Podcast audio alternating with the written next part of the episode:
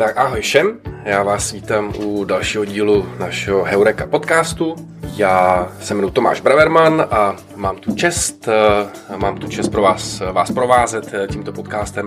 No a když vás neprovázím tímto podcastem, tak mám tu čest víc Heureku. A Heureku snad už všichni dobře znáte, pokud ji chcete poznat víc, koukněte na Heureku nebo na heureka.group, což je takový náš korporátní web, tam se dozvíte všechno možný. Já možná ještě, než přejdeme k dnešnímu podcastu, tak trošku využiju téhle příležitosti a zpropaguju věc, kterou jsme udělali nedávno. My jsme, my jsme uh, založili biznisový facebookový profil, který, je, který máme proto, abychom daleko eh, efektivněji a rychleji komunikovali eh, s vámi, eh, našimi partnery, to znamená tenhle facebookový profil je určený teda zejména pro naše partnery pro e-shopy, ale pokud vás zajímáme, nejste e-shopař a zajímáme nás, tak určitě, určitě nás tam sledujte taky. Prostě snažíme se tam hnedka všechno dávat z první ruky, samozřejmě hnedka odpovídáme na vaše všetečné dotazy a tedy a tedy. Tak to je Facebookový profil. Eh, teď jsem ještě vám chtěl říct, že pokud se vám tenhle podcast líbí, tak, tak vůbec nepohrdnu pěti hvězdičkama, který k tomu podcastu dáte. Samozřejmě ho začněte sledovat, ať už na jakýkoliv platformě, jsme na Apple Podcast, Android Podcast a tedy, tak dejte sledovat, pokud jste to už neudělali. No a když se o podcastu zmíníte svým kamarádům nebo o tom tweetnete, tak se taky zlobit nebudu. A teď už pojďme na dnešní podcast. Mým dnešním eh, ctěným hostem je můj kamarád Míra Uďan, zakladatel a CEO firmy ShopTed. Míro, ahoj, díky moc, že jsi za mnou dorazil. Díky moc tomu za pozvání.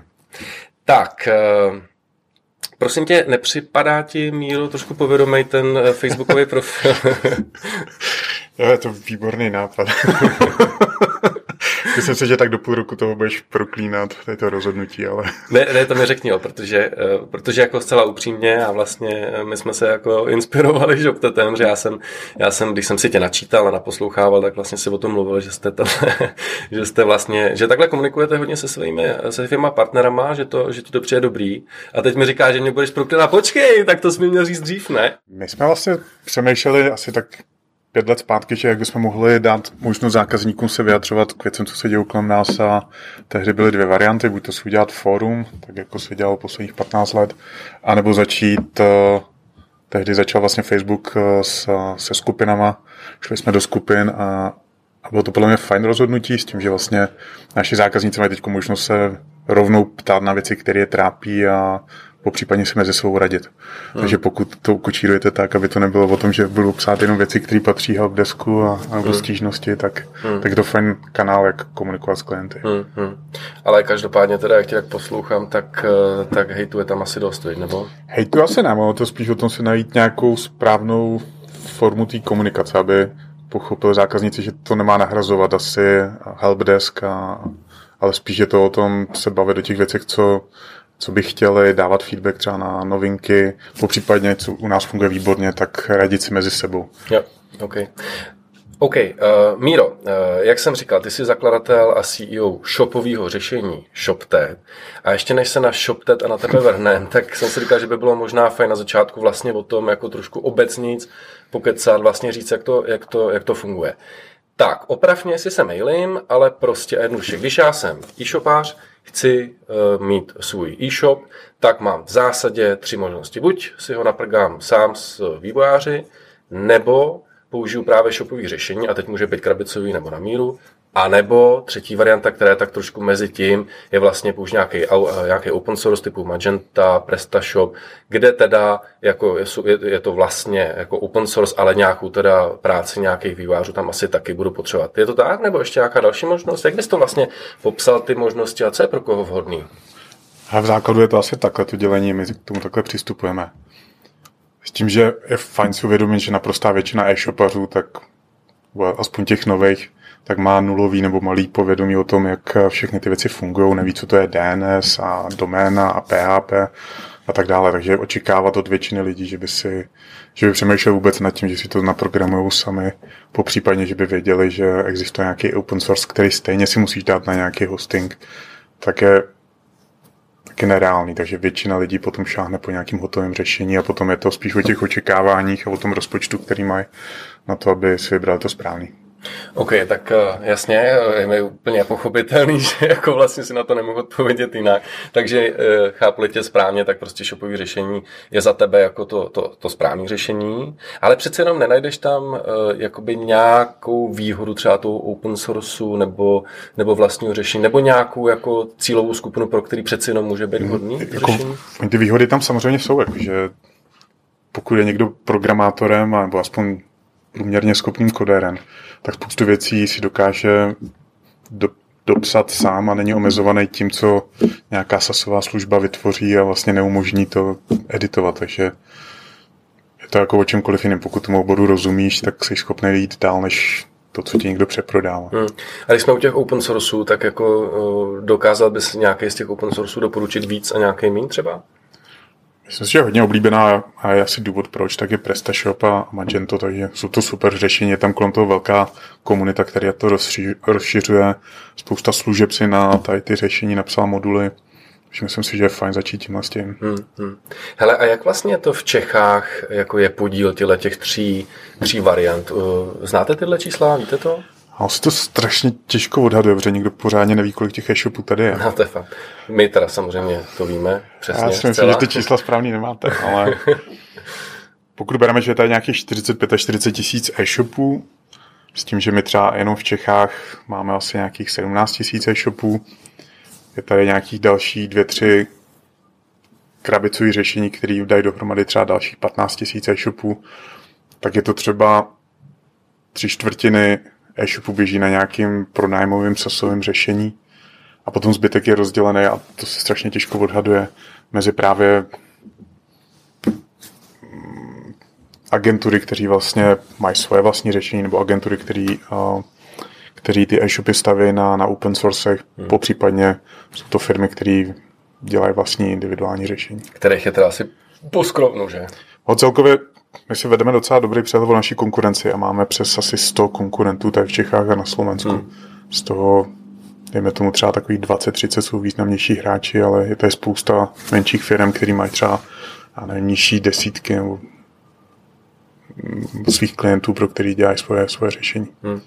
Hele, a ještě mi řekni, uh, co jako přechod? Jo? Před, jako, já myslím, že mraky různých firm, který, který si udělali uh, e-shop nebo nechali udělat e-shop od nějakého open sourceu, a teď samozřejmě se to jako blbě reno, jako uh, redesignuje, že jo, nebo obecně jako modernizuje a chtějí přejít. Tak jako ten přechod je bolestivý asi z několika důvodů. To, co mě teda asi napadá jako nejzásadnější, je jako přechod URLs kvůli, kvůli SEO, kvůli Google, kvůli optimalizaci na Google, protože tam asi nejhorší, co se může stát, je, že, že, se, že se prostě uh, ztratí uh, URL, URL, URLs, prostě, že, eh, že se to tam zamotá, známe 404 a tak dál.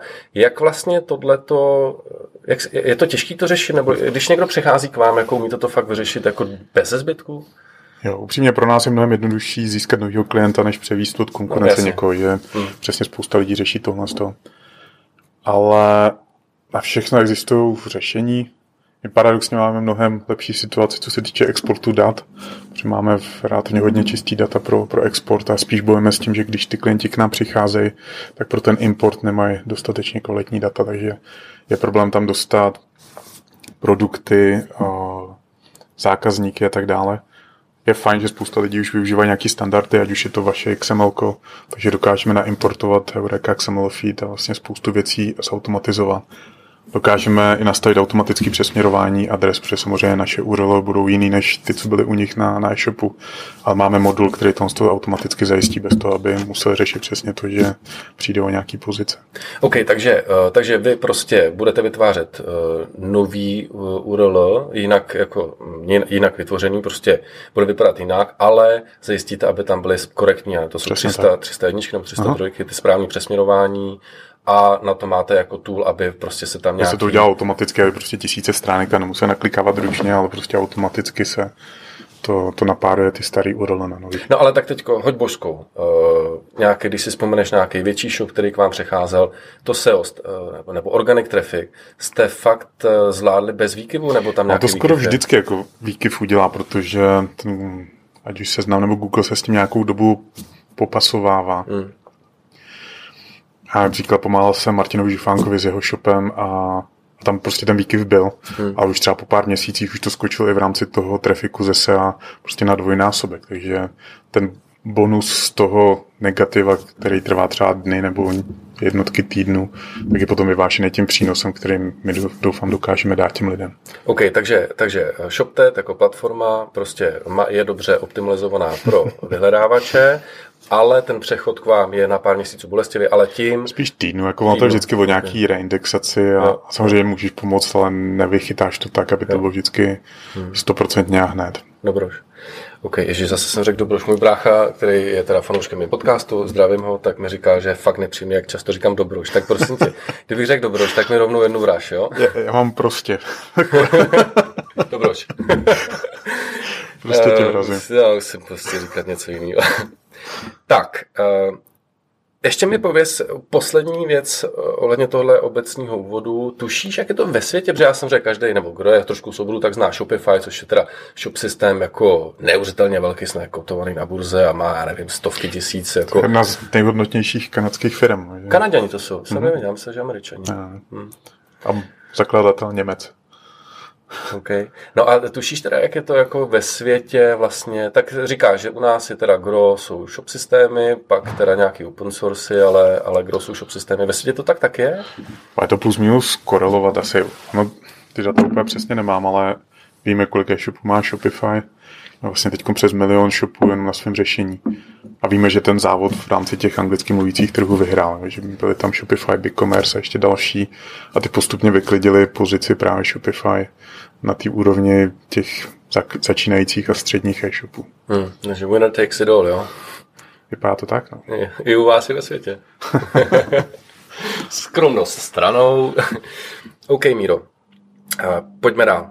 Eh, díky za obecný přehled. Vy teda, eh, vy teda jako ShopTet eh, jste se jste SaaS řešení pro outsourcing shopového řešení s tím, že jste známí tím, že máte to řešení krabicový, to znamená, že v zásadě neděláte eh, jako těm shopům na míru, je to prostě custom, jsou tam teda nějaký templatey, ten uživatel nebo ten váš partner si může hledat, co si jako upravit, ale pokud chce nějakou feature, kterou prostě v tom systému nemáte, tak mu ji prostě nevyvíjíte. Vím, že se to teď trošku mění, ale tohle to je jako asi ShopTet, tak jak je známý poslední leta. Je to tak? Jo, ono bylo docela důležité si to uvědomit i v rámci, v rámci firmy, že přesně byla doba, kdy jsme nedokázali říct ne na jakýkoliv peníze, které nám klienti dávali, takže jsme brali úplně všechny zakázky a to bylo to nejhorší, co se dalo udělat, že prostě dělali jsme všechno pro všechny a nakonec jsme zjistili, že to, co chceme dělat my, tak je pořád odsunovaný a vlastně ty naše věci, které byly v našem tudučku, tak mají nejmenší prioritu. Jenom kvůli pár tisícovkám, který stejně se spálili tím, že jsme museli něco udržovat a vlastně to bylo nevýdělečný. Teď teda, eh, teď asi mluvíš o tom roce 2015, ke kterému jsem se chtěl dostat, ale ať máme nějakou kontinuitu, pojďme, pojďme na začátek. Eh, Míro, ty jsi, eh, ty jsi zakládal ShopTet v roce 2010, teď je to 10 let, to se dobře pamatuje. Jak to vlastně teda bylo na začátku? Jak vlastně to tehdy to e-commerce prostředí vypadalo a jak vlastně vznikl ten nápad jako udělat shopové řešení? Jo, popravdě já jsem z části naskakoval už na rozjetý vlak. Vlastně já jsem začínal tak, že jsem strašně dávno, už to je 11 let, vlastně začínal jsem tam skoro před 20 lety, ale dělal v T-Mobile a v rámci toho jsem si dělal nějaký projekty prostě bokem, měl jsem nějaký herní portál a tak dále, takže po večerech jsem si tam dělal internetový projektíky. A nějakým způsobem jsem se dostal k tomu, že jsem si říkal, že je strašně úžasný originální nápad si udělat e-shop, s tak originálním zbožím, jako je parfémy, což mělo asi jenom dalších, asi 2000 dalších lidí. A tehdy už, tehdy ještě ne, ne? V tom roce 2008, tuším, to bylo. To už bylo teda Parfums, že jo? To bylo Vivantis, prostě tehdy okay. ruloval affiliatem a hledal jsem způsob, jak si ten e-shop udělat. A vlastně jediný řešení, jaký bylo, takže jsem si to nechal naprogramovat a stálo mě to fakt asi 100 tisíc, který jsem si musel půjčit od rodičů a samozřejmě jsem nerozuměl marketingu ničemu. Ale vlastně s tím klučinou, který mi ten e-shop připravoval, tak jsme se nějak skamarádili, Tomáš Krejčí. A vlastně už tehdy jsme si řekli, že vlastně lepší, než vyrábět pro každého člověka samostatnou instanci toho řešení, tak vzít jednu a zkusit to udělat tak, aby si dalo pronajímat. Takže vlastně nějakým způsobem jsme se bavili, kamarádili jsme se a já jsem si uvědomil, že vlastně víc než provoz e-shopu mě baví ta myšlenka toho, že bych ty e-shopy vyráběl. A vlastně už mi tehdy ani moc nebavila práce v T-Mobilu a přemýšlel jsem, co dál. Takže v tom roce asi 2009 tak, to bylo kolik teda, promiň? 29. To bylo 29. Si dobře pamatuju. No. Tak, tak jsem se rozhodl, že skončím v korporátu a založím si vlastní korporát. a tehdy ještě ty vize byly strašně naivní a business plán měl asi půlku A4 ve Wordu a, a finanční plán jsme neměli vůbec žádný. Ale s tou naivitou se to docela dobře budovalo ze začátku. Už jsme tam měli pár desítek klientů, vlastně na tom systému už něco běželo, tak jsme to zaobalili do té, tedy jsme nevěděli, že se to jmenuje sasová služba. Ani jsme nevěděli, že to, co děláme, je startup, přestože jsme byli někde v garáži. A vlastně postupně jsme nabírali klienty, zkušenosti a procházeli jsme si všechno, všema fuck upama, co si asi lidi procházejí a, a vlastně ani náhodou nás se napadlo, že to jednou skončí takhle. Hmm. A to jste teda byli od začátku eh, dva, ty a ten Jsme byli dva, já a Tomáš, s tím, že vlastně Tomáš po pěti, šesti letech, jestli se nepletu, tak z osobních důvodů potom prodal svůj podíl Ondrovi Tomkovi, takže teď jsem v té exekutivě sám a Ondra, Ondra Tomek je partnerem. Pojďme asi možná říct, že Ondra Tomek je jeden ze zakladatelů Centra, který exitoval že společně s Oluberem, říkám to správně. Mm-hmm. A dneska vlastně Ondra Tomek je investor. Mm-hmm. Okay. Takže Ondru Tomka tam máš uh, nadále, ale ne, ne exekutivně, je to prostě investor finanční. Jo, už by to, to asi ani nebavilo, jakože řešit věci ohledně dovolenek a PPCček, takže... ale tak jako s investicí je spokojený, ne? Já si myslím, že to teď neštěžuje.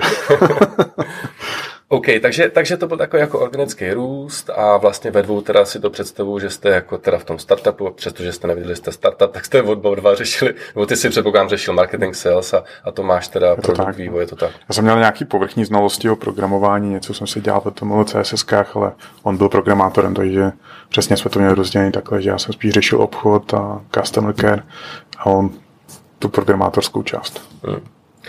Hmm. No a když jsem koukal nějaký čísla a tak, tak mně přišlo, že vlastně ten život ShopTetu se dá jako trošičku rozdělit do dvou fází, do té první, jak, jako, jak jako za Komančů, první pětiletka a druhá pětiletka. A, a přijde mi, že teda kolem toho roku 2015 se jako něco muselo stát, že jste opravdu začali ze z takový jako, ať už pozvolného růstu nebo pár let i stagnace vlastně, tak se začaly významně růst. A tam asi s tím nejvíc souvisí právě to, co už si nakousl, to znamená uvědomění si té krabice a fokus na krabicové řešení, je to tak? Určitě to pomohlo. My jsme vlastně v té první fázi jsme měli takovou trošku sinusoidu. Na začátku jsme rostly relativně hodně rychle, měli jsme spoustu peněz na účtu a, a vlastně pořád jsme to hnali před sebou tak, jako že prachy jsou, tak prostě budeme dělat to, co chceme. A potom nás to trošku dohnalo, že jsme vlastně před sebou tlačili strašně moc problémů, neuměli jsme přemýšlet až tolik dopředu, vůbec jsme neplánovali dopředu. Takže asi po druhém, třetím roku jsme se dostali asi do tříletý fáze stagnace, když to bylo asi nejhorší období jako v mém životě. A to bylo teda pravděpodobně, to bylo 2, 13, 14, 15 Tak nějak. Hmm kdy prostě rostly náklady, ale vlastně obraty zůstávaly na stejné úrovni. Hmm. A, a to bylo fakt nejhorší, co jsem, co jsem zatím zažil. Že? A to jste byli v červených nebo černých, ale černá nula? V jednu, jeden okamžik jsem se musel zařídit půjčku od Ondry, aby jsme měli na zaplacení výplat. Takže... Hmm. A vykešoval jsem se vlastně já sám ze svých peněz, co jsem měl našetřený a tak. Takže bylo to docela draze vykoupený. A potom něco se stalo. Jenom pro mě, ještě pro tohohle momentu se musím zastavit, protože to je samozřejmě to je samozřejmě zajímavý moment. Eh, takže jak jsi to zvládal psychicky? Já jenom uh, taková paralela, minulý, minulý díl podcastu, minulý díle podcastu jsem měl Lukáše Úla, eh, který vlastně provázel zůd tou restrukturalizací. Pokud jste to neslyšeli, tak si to určitě poslechněte, je to skvělý díl.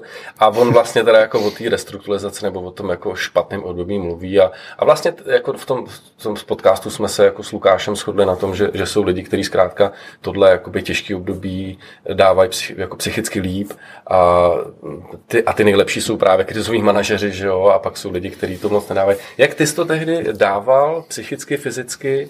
Jo, já si myslím, že je rozdíl mezi krizovým manažerem, který je najmutý za hmm. tím účelem, že jdeš něco napravovat. A mezi tím, když jsi founder a máš all in, prostě úplně hmm. všechno, prostě už se nemáš možnost jak vrátit zpátky, jsi tam za minimální plat, A jediný, co vidíš před sebou, je to, že to prostě musí jít, jakože žádná jiná varianta není. Takže vlastně bylo to pro mě, a řekl jsem vlastně, okay. bylo to pro mě náročný v tom, že tam nebyla viděna té cesty jako zpátky, že nemohl jsem přijít do týmu a říct, hej, sorry, já jsem si to rozmyslel, můžu dostat zpátky svůj židli. A na druhou stranu nemůžeš dát najevo slabost před ostatníma, protože to potom prorůstá jako rakovina v celou tou firmou. Takže náročný to bylo i v tom, že jsem moc neměl s kým to řešit, krom třeba Ondry. A vlastně v rámci firmy pořád musíš působit jako ta, ta skála, která prostě je nerozbitná. A potom ti to dohání v, třeba i v tom osobním životě, nebo přijdeš večer domů a jsi unavený a, a dáš láhev vína usneš a jdeš další den do další 12 hodinový šichty. A ten alkohol, to, to, to, je jako klasika taková. Měl jsi, jako, dostal jsi do problému kvůli tomu s alkoholem, nebo, nebo jsi to vyvážil? Jako reálně jsem asi problém měl, protože fakt jsem potřeboval potom láhev vína na to, abych, abych usnul, abych neměl sny. Hmm. Abych na 8 hodin, nebo to na 8 hodin ani ne, na 6 hodin, abych zavřel oči a mohl fungovat potom, takže psychicky, fyzicky to bylo, bylo náročné a jsem rád, že jsem z toho venku. Hmm. Jak dlouho to bylo tohle období? Tak tři roky asi. Tři roky? No.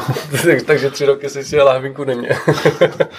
no to je vtipný takhle zpětně, no ale vlastně reálně potom nemáš na koho se obrátit, protože málo kdo má to pochopení, jo, že spousta lidí má potom spoustu rád a jediný, když si v tom reálně jako, nebo si tím neprošli, takže hmm.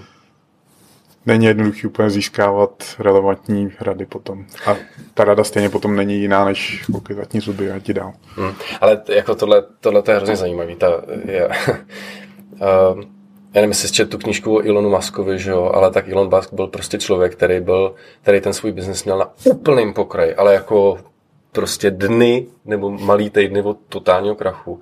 A on v tomhle momentě je schopný prostě se fokusovat úplně nejlíp jako ze, a, a, a zatnout zuby a vymyslet ty řešení.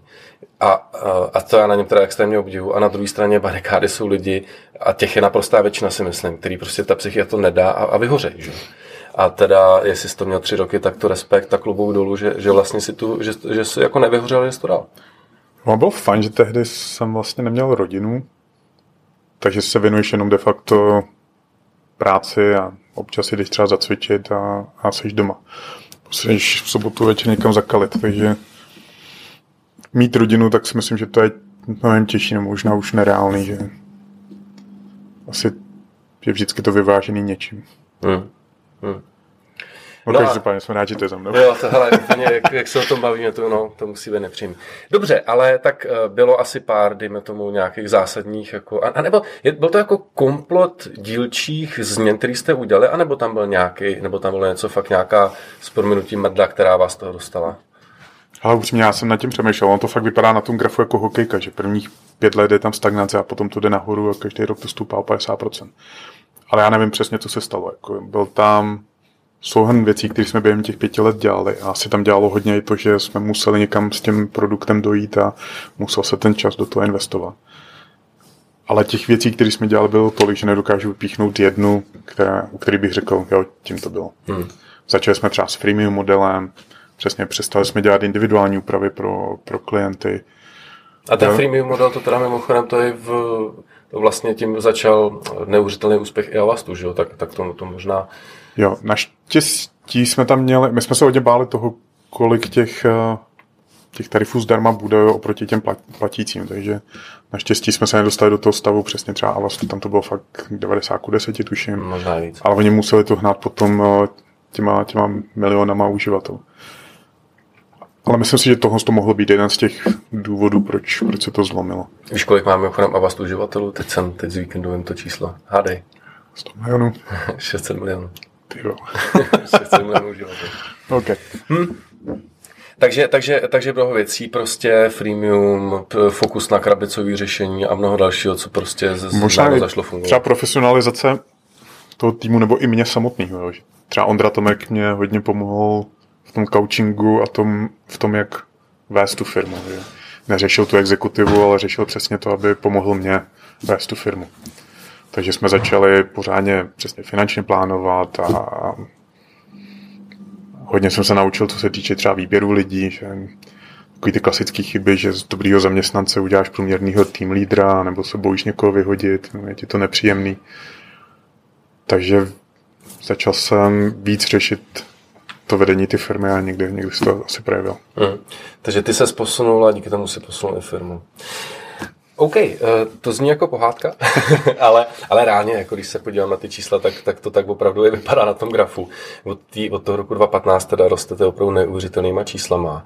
A jako až jste se dostali teda na těch dnešních, kolikže máte eh, v shopu na platformě? 22 tisíc, jestli se nepletu. 22 tisíc v shopu na platformě. To je opravdu, to je opravdu neuvěřitelné číslo. To je opravdu jako neuvěřitelné číslo. A, a když teda, mm, tak využijí příležitosti, pořád se pochlupu. Jaký máte vlastně mar, uh, market share vlastně? To musí být kolik? Tušíš? U těch nových e-shopů si to troufáme odhadnout, že to je třeba 80-90%. Takže cca 90% nových e-shopů se rozhodne pro nás. Že vlastně sledujeme, vlastně to dá vysledovat nárůsty konkurence. A celkově na tom trhu máme teď přes 50% hmm. market share. Tak to je krásný. Tak to je krásný. OK. Uh, ještě nějaký čísla prozradíš? Třeba, Třeba 5, výnosy. 12 3,14. kolik, kolik vlastně teda, jak jste na tom, jak jste na tom ze ziskovostí vlastně? Uh-huh. Uh, teďko jsme relativně ve fázi, že investujeme do, do, do rozvoje. Každopádně EBITDA máme kolem 25% cca obratově vlastně budeme fakturovat tady ten rok kolem 220 milionů. Tak... Takže EBITDA, si počítám správně, 50 milionů ročně. Minulý rok jsme měli 20 milionů nebo kolem 20. Teď to budeme srážet tím, že jsme začali expandovat a chceme, máme vyhražený budget čistě jenom na expanzi a na nové projekty.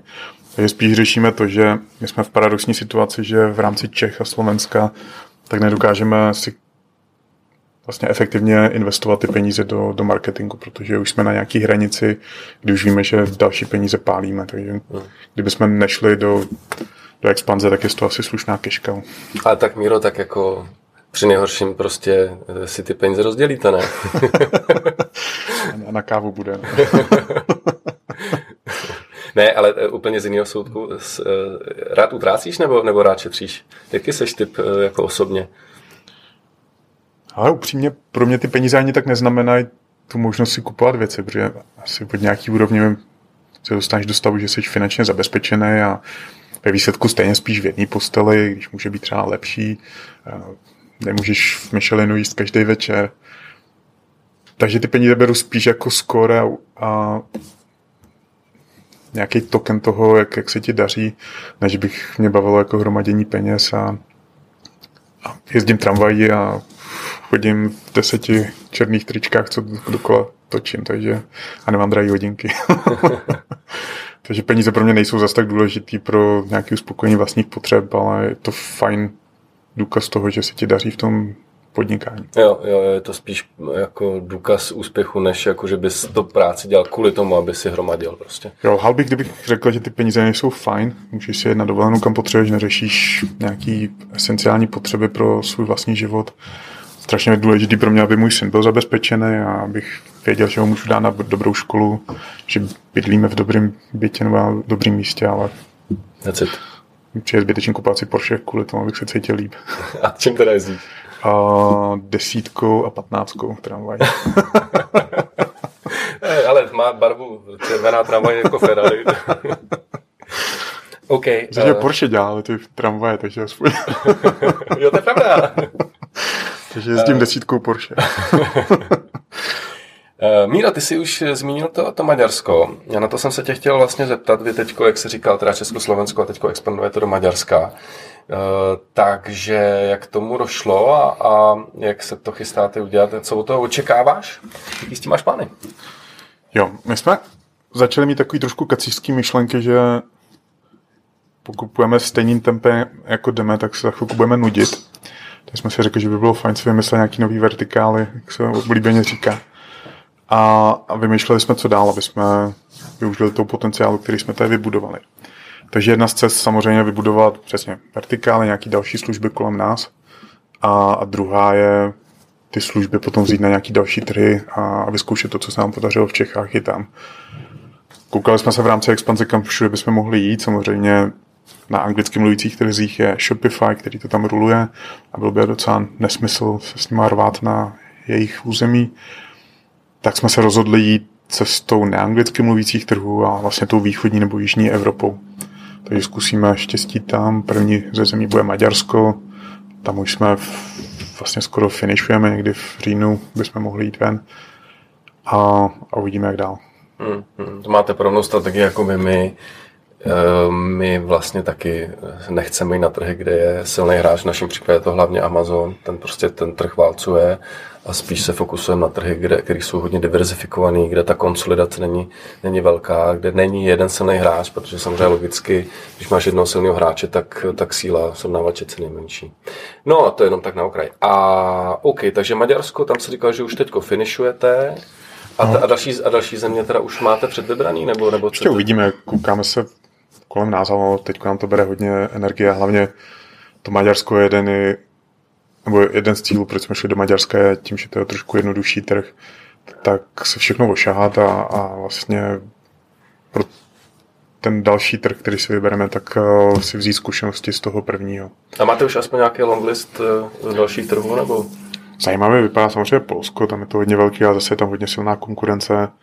Vidíme Německo, tam tam jsou docela velký a, zábrany, co se týče legislativy a třeba na jihu paradoxně třeba Řecko vypadá hodně zajímavě hmm. a, a samozřejmě celá bývalá Jugoslávie. Hmm. No, Řecko, Řecko je hodně diversifikovaný, tam je velmi silný taky srovnávač, uh, srovnávač cen, se jmenuje. A hlavně se chlubí tím, že už jako, jak, jak, se u nás říká, jestli něco vygooglíš, tak tam říkají, že si to vyskrucuješ. No. tak, tak my, my, jsme rádi, aby se začalo používat v heurekovat. Všechny rozdetíme. Přesně. Tak to je geogra- to je, eh, no a prosím tě, ale tak jako eh, teďko Maďaři, že jo, vlastně nám nemůžou jezdit, my moc nemůžeme jezdit do Maďarska. Je to nějaká teď uh, bariéra, nebo, nebo jede takovýhle plán? To celé je. Z okolností teď jsme nabrali jednoho zaměstnance přímo v Budapešti a řešili jsme to, že měl naplánovaný to, že se za námi přijde podívat a nemůže. A díky tomu, že během pandemie si všichni zvykli, zvykli řešit věci přes videohovory, tak zase takový problém to není. Hmm. A vlastně většinou ten tým budeme mít tady v Praze, takže z nějakých expatů si skládáme tady v Praze tým. Jo. Takže už nastává paradoxní situace, že chodím po chodbách a tam se ozývá maďarština, angličtina. Hele, a Maďaři jsou teda v Praze? Jako jich dost? Nebo? Dá se sehnat. Vlastně máme už asi tři kolegy. Tři. Z toho dva z nich umějí i česky, jeden jenom maďarsky. Hmm. Hmm. Respektive anglicky mě všichni samozřejmě. Takže tam v Maďarsku budete mít sales a všechno ostatní v Praze.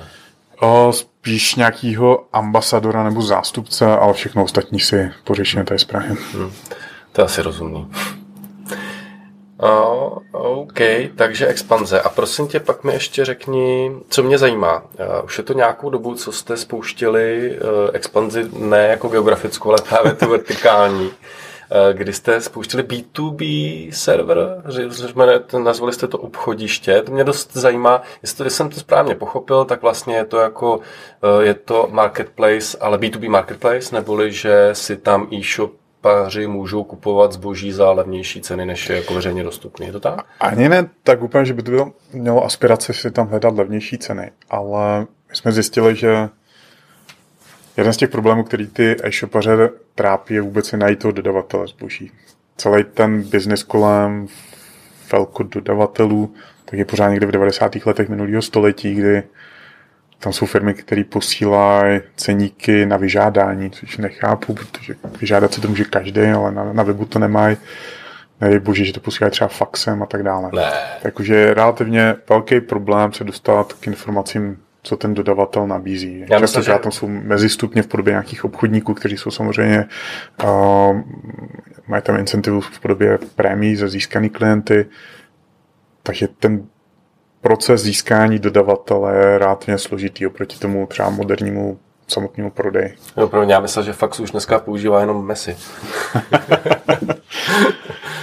no a vlastně jsme si řekli, že to je pro nás fajn příležitost těm klientům pomoct v tomhle tom a udělat de facto heuréku pro, pro B2B. Že? Hmm. Spíš je to o tom, ani tak hledat si produkty. Ty tam samozřejmě se dají dohledat taky, ale je to spíš o tom hledat si dlouhodobého partnera pro, pro tu spolupráci. Takže ty velké obchody si tam dělají svoje medailonky, ukazují ty produkty, které prodávají.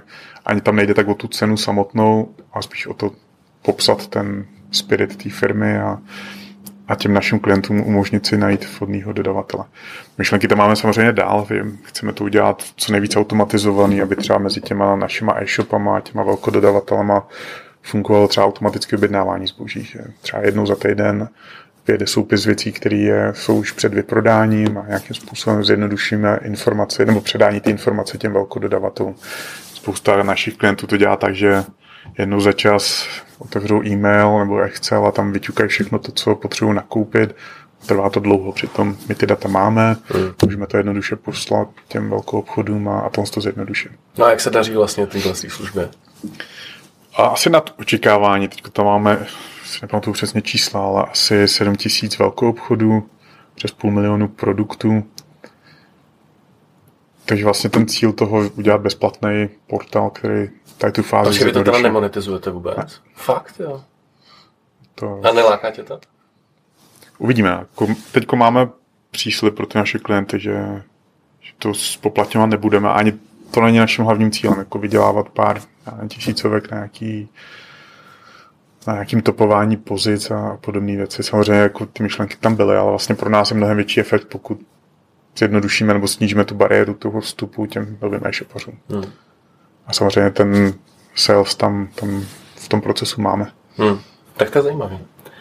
Tak to je zajímavý. Takže s obchodištěm jsi spokojený? Jo. My vlastně teď pracujeme na nějakým novým CMS, který by nahradil to, co máme teď, na přesně umožnilo propojit ty databáze našich klientů s těma velkou obchodama. Hmm. OK. Uh, další věc, co jsem zaznamenal, že teda po těch pěti letech teďko trošičku měníte strategii právě v tom, no, v tom krabicovém lomeno eh, řešení na míru? A jestli to chápu správně, na míru jako míru, ne míru jako Miroslava Uděna, eh, ale jestli to chápu správně, tak teď trošku otáčíte kormidlem a přeci jenom byste nějaký produkt v rámci toho řešení na míru chtěli poskytovat, je to tak?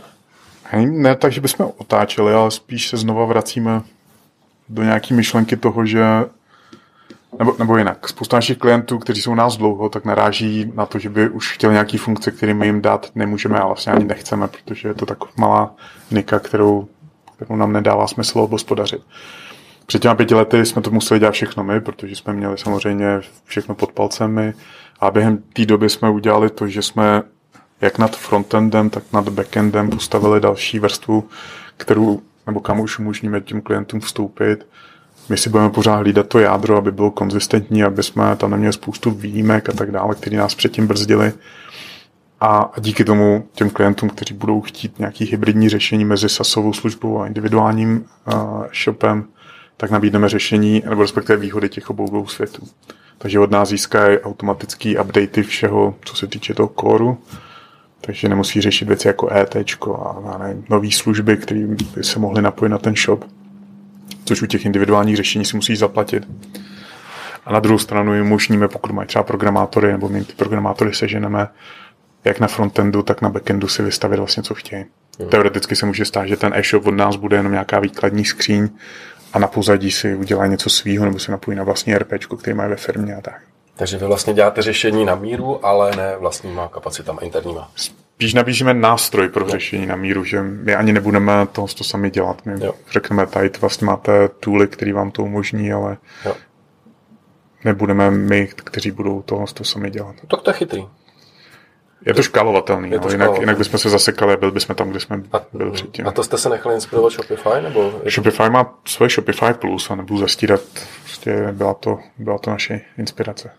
Hele, ale tak to má, tak jako to, to dává rozum, proč... No, oni se inspirovali námi, teď si nepamatuju přesně, jak to bylo, ale... je to takový mlhavý možná svět. jo, jo. Uh, Míro, co nějaký fuck upy? Já samozřejmě bych se tě chtěl zeptat na tu Brazílii. Jestli to vůbec jako up považuješ? Uh, vy jste expandovali do Brazílie a jak dlouho jste to vydrželi? Rok? Asi rok a půl, s tím, že rok jsme se připravovali. A Já asi ani nevím, jestli to je up nebo ne. My jsme, nebo co je fajn, že jsme se z toho poučili a za prvý jsme si řekli, že ještě nejsme připraveni na nějakou expanzi pořádnou a za druhé jsme si vyzkoušeli spoustu věcí, které bychom do té doby asi nevyzkoušeli. Takže jsme si prošli tím, že jsme řešili úplně jinou skupinu zákazníků, prostě je to úplně jiný trh. Řešili jsme takové věci, jako že jsme nevěděli, jak vyvést peníze z Brazílie do Evropy. A to je nějaká nesmyslná přirážková daň. Řešili jsme lokální služby, tím, jak je Brazílie strašně velká, tak jsou tam specifika, co se týče doprav a vůbec váhy třeba zásilky a podobně. Takže jsme si vyzkoušeli spoustu věcí na to, aby jsme si potom řekli, že kdy cesta nevede a radši spálit tu investici, kterou jsme do toho dali a říci, víme, co je naše, nebo kde je naše místo, než se tam plácat dál. Hmm. Proč vlastně Brazílie? Vy jste tam měli nějakého partnera, nebo? Ne, my jsme tehdy vlastně řešili přesně, kam jít ven a zase padly ty no, anglofonní země. A tehdy byla Brazílie docela v hypeu. Pavel doležal tam měl tuž nějakou službu mailingovou a byl to velmi rychle se rozrůstající trh, který byl potenciálně zajímavý, takže naše konkurence tam nebyla, místní konkurence byla hodně slabá a tak jsme si říkali, že to vyzkoušíme. Hmm, hmm. vlastně vtipný, že dokážeš rozjet biznis přes půlku světa bez toho, aby si tam byt jedinkrát byl. Nekeci. Ne, počkej, to se s námi nejel podívat. Ani v Riu jsme nebyli na karnevalu. Nekeci. Ale učil jsem se třeba portugalsky, že jsem chtěl trošku nacítit ten jazyk a, a poznat tu a, kulturu a tak, že. A vy jste teda i sales dělali z Prahy? A vy jste měl nějaký, nějaký jsme tady zase, nebo? Přesně tak, měli jsme Brazilce, který bydlel tady v, v Praze a dělal nám accounta vlastně. Hmm, takže fakt kompletně z Prahy, tak to je vtipný. No a jenom teda, eh, co teda byl ten základní, nebo t, t, proč to jako neuspělo, kdybys to měl shrnout? My jsme to pořádně nezjistili, ale to by asi o nějakým očekávání těch klientů a třeba i vkusu. Že jsme byli diametrálně odlišní vůči těm lokálním službám a i třeba jako co se týče vzhledu nebo grafiky těch shopů. Samozřejmě u těch, my jsme řešili... Protože oni měli shopy jako karneval, ne? Hodně. Hodně, jak Japonci, jak mají specifický shopy. Jo. Ale my jsme samozřejmě u těch klientů, co u nás byli a neprodloužili si platby, tak jsme zjišťovali proč. A bylo strašně těžký ten feedback získat, přestože jsme jim volali a tak dále, tak bylo těžký zjistit ten pravý důvod, proč, proč se nás neprodloužili. Častokrát jsme tam řešili nepochopení vůbec té samotné služby. My tam máme možnost si založit trial a máme tam nějakých deset předpřipravených ukázkových produktů a ty lidi očekávali, že jim to pošleme a že to budou prodávat. Takže myslím, že to je nějaká forma dropshippingu a tak dále. Hmm. Takže reálně nevíme úplně přesně, proč to nevyšlo, proč jsme se netrefili do toho vkusu a očekávání. Měli jsme tam napojení fakt na místní platební brány, dopravce, Hmm. Ale nevyšlo to. Hmm. Takže prostě jednou jste to zkoušeli, zkoušeli, zkoušeli a pak jste v nějaký moment řekli, tak dost. Jo, měli jsme tam pár stovek, myslím, že tak 200-300 platících zákazníků, ale po roce to nedávalo smysl a radši jsme to zavřeli. Hmm. Hmm. A na expanzi jste pět let nešáli a po pěti letech jste teď... se oklepali a teď hurá za Maďarama, za Orbánem. Rozdrtíme Maďarsko. OK. Po případně už vím, jak zavírat projekt po expanzi. Ale snad tuhle tu kompetenci už nebudeš muset používat. uh, Míro, uh, ještě si pamatuju, že jsme kdysi, už je to mnoho let, říkal, že jako bojujete trošku s kvalitou kódu, že tam máte samý IFy a že to jsou teda špagety. To je něco, co jako my můžeme vyprávět. Vyprávět my vlastně poslední dva roky přepisujeme celou Heureku, děláme to do mikroservis. Je to teda jako zajímavý, docela, nebo velmi náročný a bolestivý proces, ale tak nějak jsme dospěli k tomu, že prostě už to látat nešlo a, a že jestli máme nějak rozumně umět škálovat do budoucna, tak, tak prostě to udělat musíme. Už jako jsme dost daleko. Co vy? Řešíte to nějak?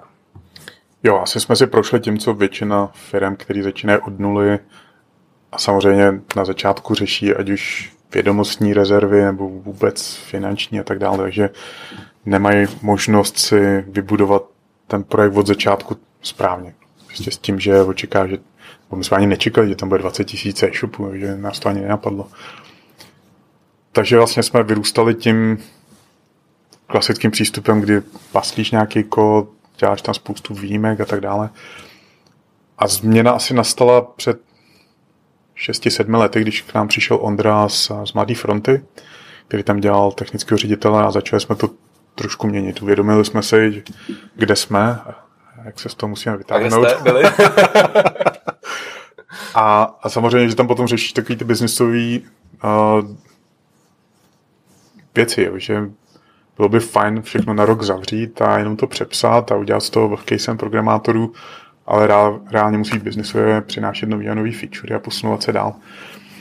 Teď jsme ve stavu, kdy každou novou věc se snažíme psát dobře, samozřejmě už máme nějaký dvojitý review a kluci si tam dělají prostě navzájem checky a máme QA oddělení, což jsme předtím neměli. A máme, co vlastně je podle mě důležitý, máme vyhrazený programátorský čas jenom na, na to, aby opravovali kód. Takže kluci mají 20% svého času na to, aby si tam vlastně řešili svoje věci, které chtějí vylepšit. Refactoring děláme v rámci všech těch nových feature, které tam přidáváme, takže vždycky, když si šáhneme někam, tak se snažíme ty věci kolem toho zlepšit.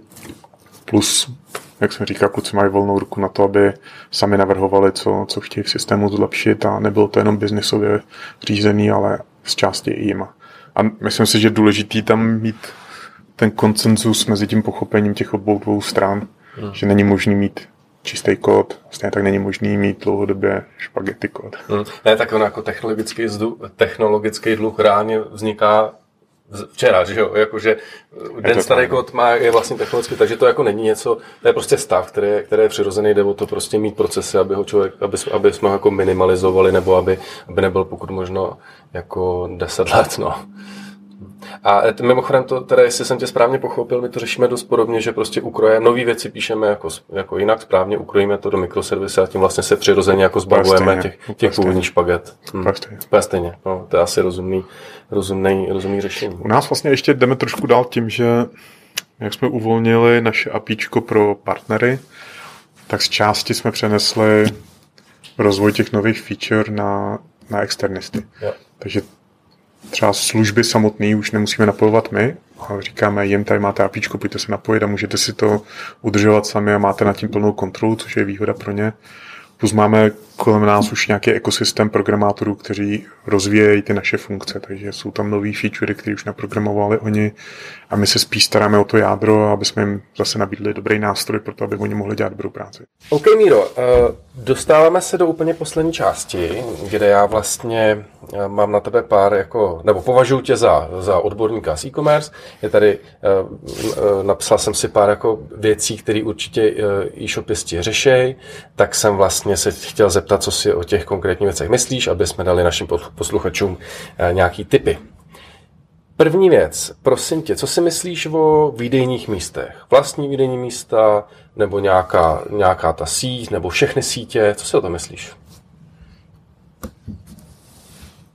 Je to asi trend, který, který je teď hodně, hodně vidět, hlavně díky zásilkovně a tomu, jak do toho šlape společně s Alzou a s Molem tak počet těch výdenních míst narůstá. Asi tady vůbec nedává smysl mít svoje vlastní nebo vůbec si tady budovat svoji vlastní síť, takže myslím si, že tady je dost velká skupina lidí, kteří to využívají a nechtějí si třeba posílat zboží do, do práce nebo domů a chtějí si to vezednout po cestě. Takže 100% využít zásilkovnu nebo, nebo podobné sítě, tak dává smysl. Uloženku třeba.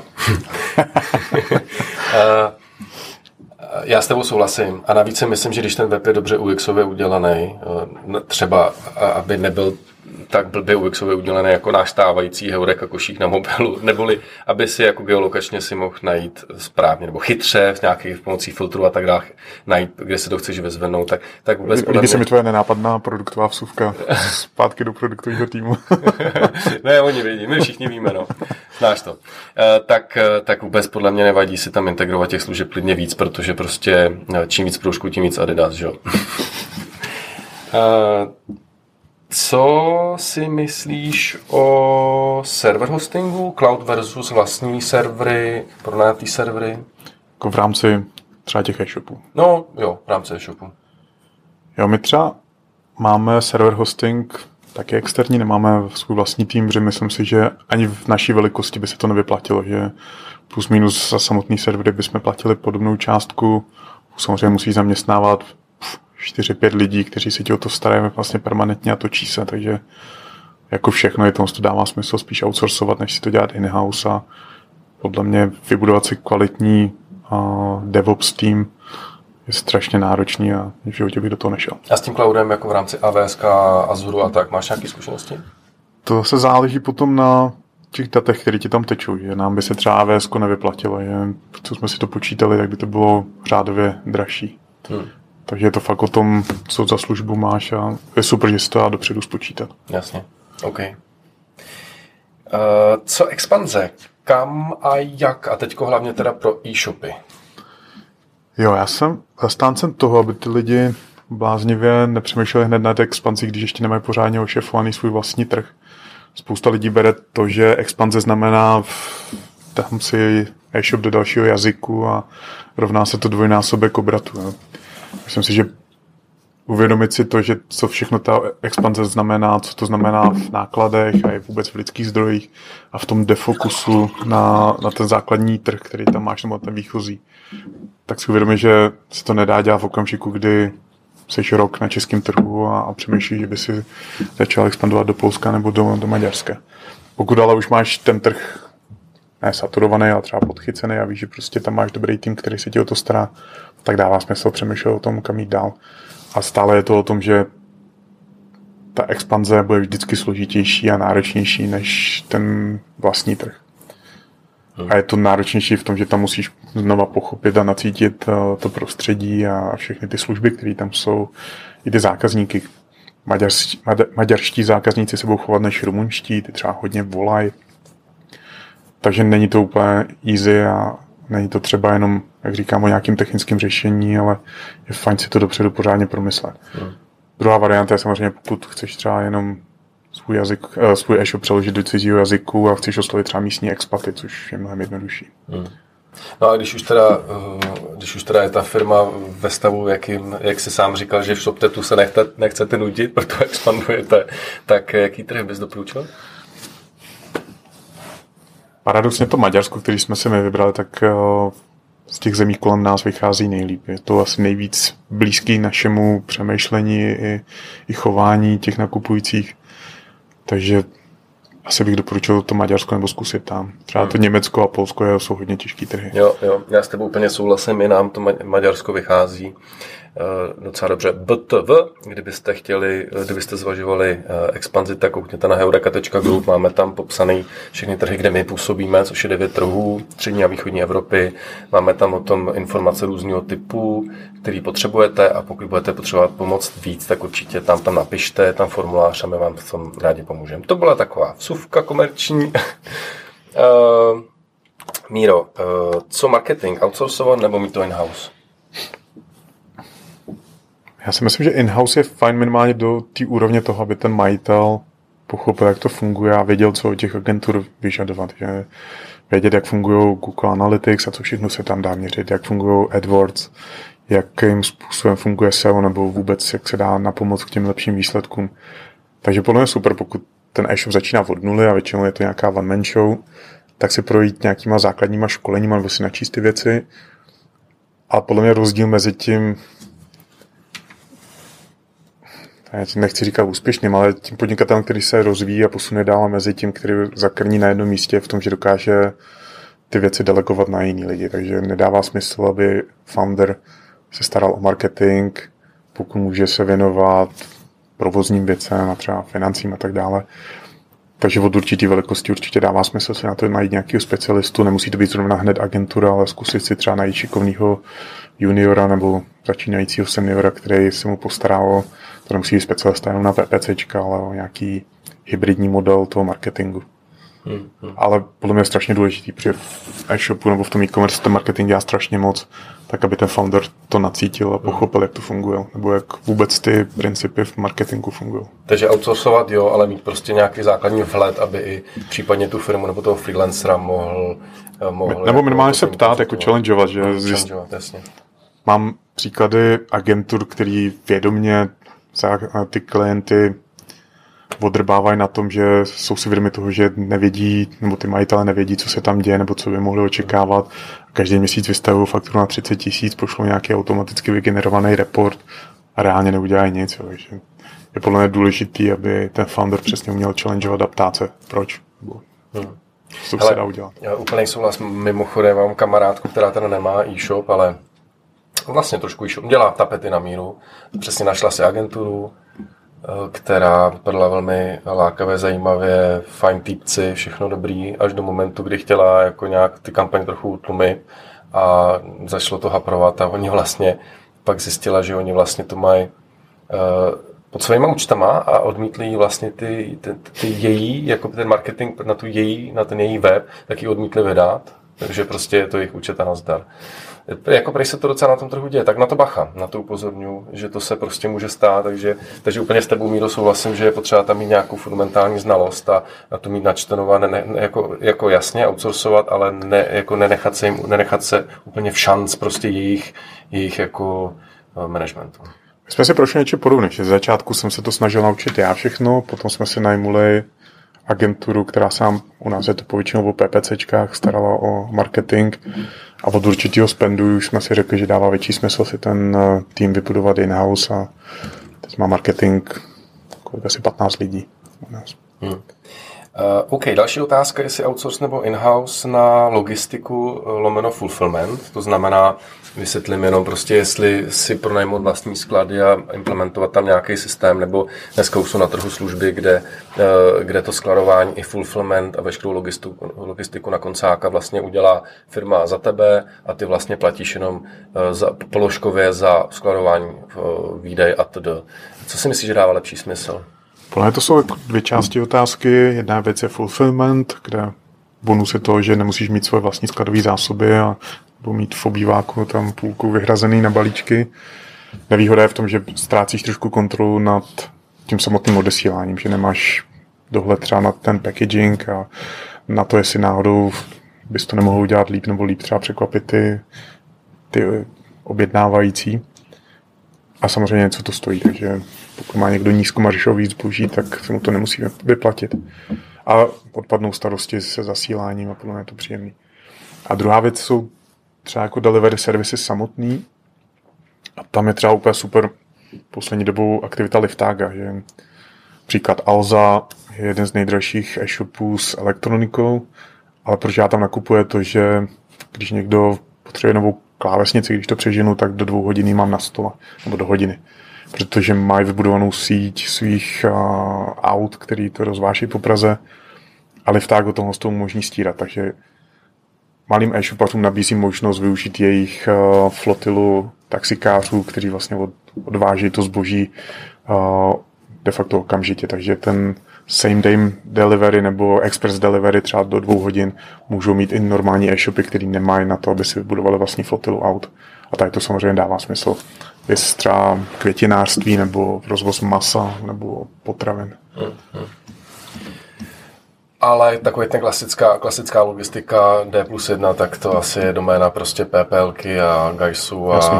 DHLK, respektive DPDčka. Tedy, to, to stále bude. To stále bude, OK. No, ten, ten, ten, ta same day delivery, to je docela zajímavý téma, koukám na hodinky, že už to dneska nestihnem, ale jo, to je určitě zajímavý téma. Uh, a jak vlastně obecně jako si myslíš, že se má přistupovat k, k outsourcingu lomeno mít to in-house? Já jako by si myslím, že prostě korová, korová aktivita by měla být in-house, ale eh, že outsourcing je fajn na nekorové věci, nebo může být fajn? Co si o to myslíš ty vlastně? Asi záleží příklad od příkladu, že asi neukážu generalizovat ohledně toho, toho Přesně, pokud někdo je výborný v uh, marketingu a dokáže to udělat sám a ten čas věnovat tomu marketingu a vyváží to třeba nějaký nevýhody toho, že to ne, ten čas nemůže věnovat někde jinde, tak super. A podle mě ten úspěch fakt toho úspěšného e-shopaře je co nejvíc věcí dát na lidi, kteří jsou v tom šikovnější, než je on sám. Což málo kdy bude on ve všem. Ať už je to teda in-house člověk, nebo freelancer, nebo agentura. A je fajn, že si to dá všechno spočítat, že ve výsledku můžeš si to na dva měsíce vyzkoušet a uvidíš, jestli se ti vyplatí to outsourcovat, nebo, nebo se na to najít někoho. Hmm. OK. Uh, co Amazon? Přijde v, přijde v plném? Bojíte se ho? My ne, my ne, vůbec.